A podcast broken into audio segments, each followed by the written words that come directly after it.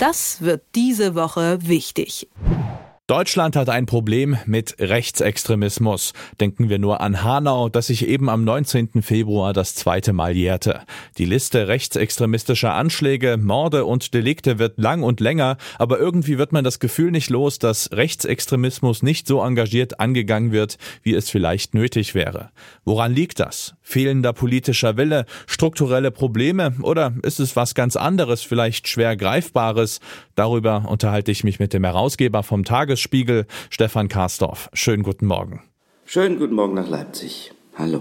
Ja, lass uns doch vielleicht erstmal die politische Dimension beleuchten. Also ein Problem, das ich ganz persönlich identifiziere, ist die Hufeisentheorie. Also ganz platt formuliert, Linksextremismus und Rechtsextremismus sind gleich übel. Jetzt gibt's eine C D U, lange, lange in Regierungsverantwortung, die nicht müde wird, immer wieder zu betonen, dass es ja auch noch den bösen Linksextremismus gibt. Selbst jetzt zum Jahrestag von Hanau hat man wieder unbedingt diesen Nachsatz hier anbringen müssen: Null Toleranz gegen Terror, egal aus welcher Richtung er stammt. Das ist auf Twitter so zu lesen.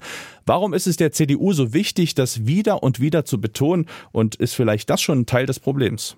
Ja, ist es, weil man also in der Politikwissenschaft natürlich widerstreitende Meinungen dazu finden kann. Also Robert Feustel und Hajo Funke und, und Eckhard Jesse, überall gibt es Diskussionen über das Thema, aber es gibt natürlich mehr Kritik daran, weil es nicht so ganz so einfach sein darf, links und rechts, in diesem Fall Extremismus, gleichzusetzen. Der Rechtsextremismus bedient sich auch des Antisemitismus und der ist mittig bis hin in die Gesellschaft, guter Ton, aber, sagen wir mal ganz vereinfacht, und ich hoffe, ich drücke es jetzt nicht falsch aus. Also äh, von der Rechten, der Rechtsextremismus will eine eine eine Restauration. Er will zurück zu dem, äh, sagen wir mal, Nationalen. Er will äh, Personenverkehr einschränken. Er will äh, eine kulturelle Hegemonie.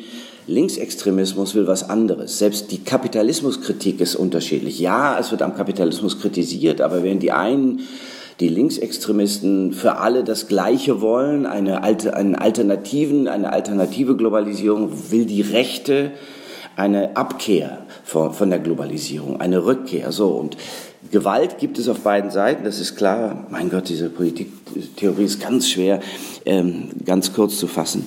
Gewalt gibt es auf beiden Seiten, aber während die eine sich eher gegen Dinge richtet, Mülltonnen äh, verbrennen, äh, brennen lassen will, äh, sich gegen Dinge richtet, richtet sich die andere gegen Menschen. Da werden Menschen getötet, da werden Menschen angegriffen. Und diesen Unterschied darf man nicht verwischen. Ja, es gibt Extremismusgewalt auf beiden Seiten, das muss auf je unterschiedlich, äh, muss auf eine Weise bekämpft werden, aber es gibt je unterschiedliche Gründe, die auch sehr tief liegen.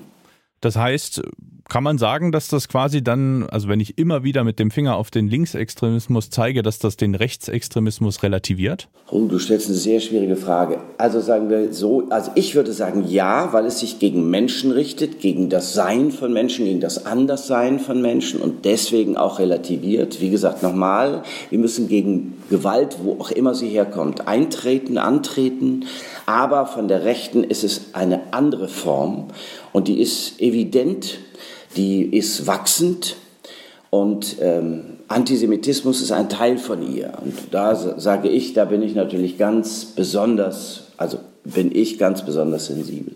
So, und deswegen, ja, kann man sagen, es tritt eine Verharmlosung ein.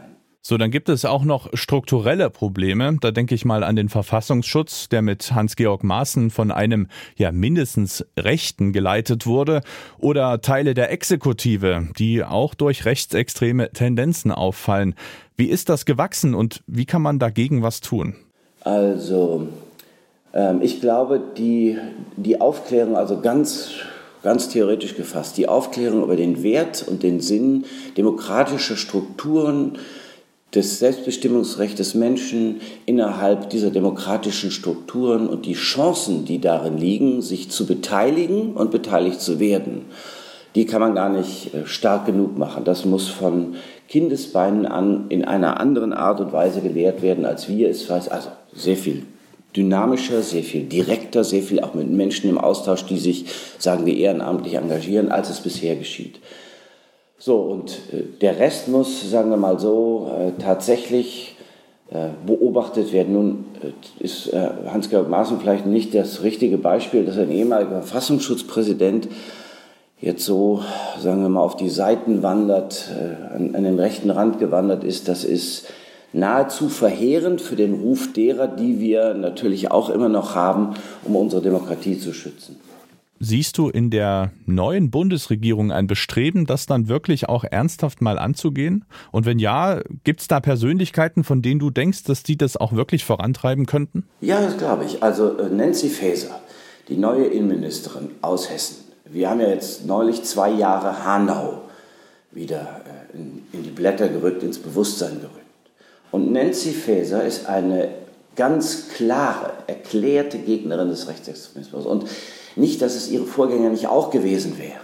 Aber ich denke, sie kann zu einem Signum ihrer Amtszeit machen, dass sie diesem Kampf gegen den Rechtsextremismus eine neue Bedeutung verleiht. Also Waffengesetze zu verändern, damit Menschen nicht an Waffen kommen, um andere Menschen zu töten oder zu verletzen.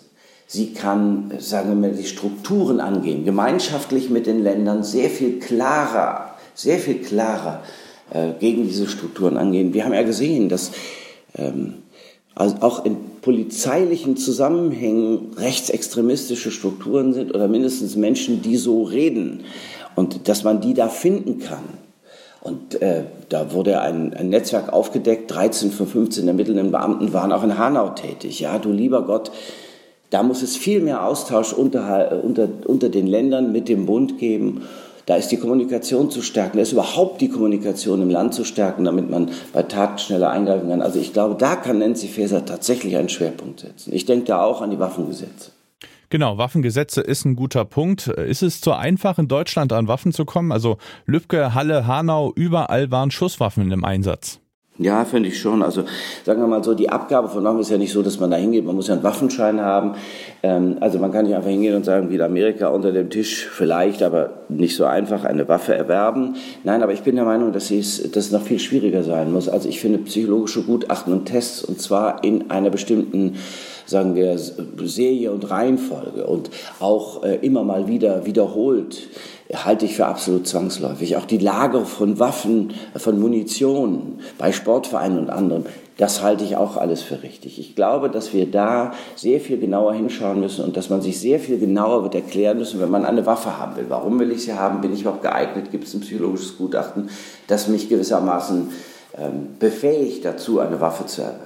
Wenn das alles noch einmal betrachtet wird, dann wird es nicht ganz so einfach, nicht ganz so einfach sein, solche Taten zu begehen, wie sie ja eben begangen worden sind. Also, dass junge Menschen so einfach an Waffen kommen, ja, im Darknet, aber auch da sage ich, auch da muss man tatsächlich durch Ermittlungsarbeit und durch dann möglicherweise angepasste neue, auch gesetzliche Maßnahmen ran, damit das erschwert wird. Die Einschätzung von Stephan Casdorff, dem Herausgeber vom Tagesspiegel. Vielen Dank für deine Zeit. Danke auch. Das wird diese Woche wichtig.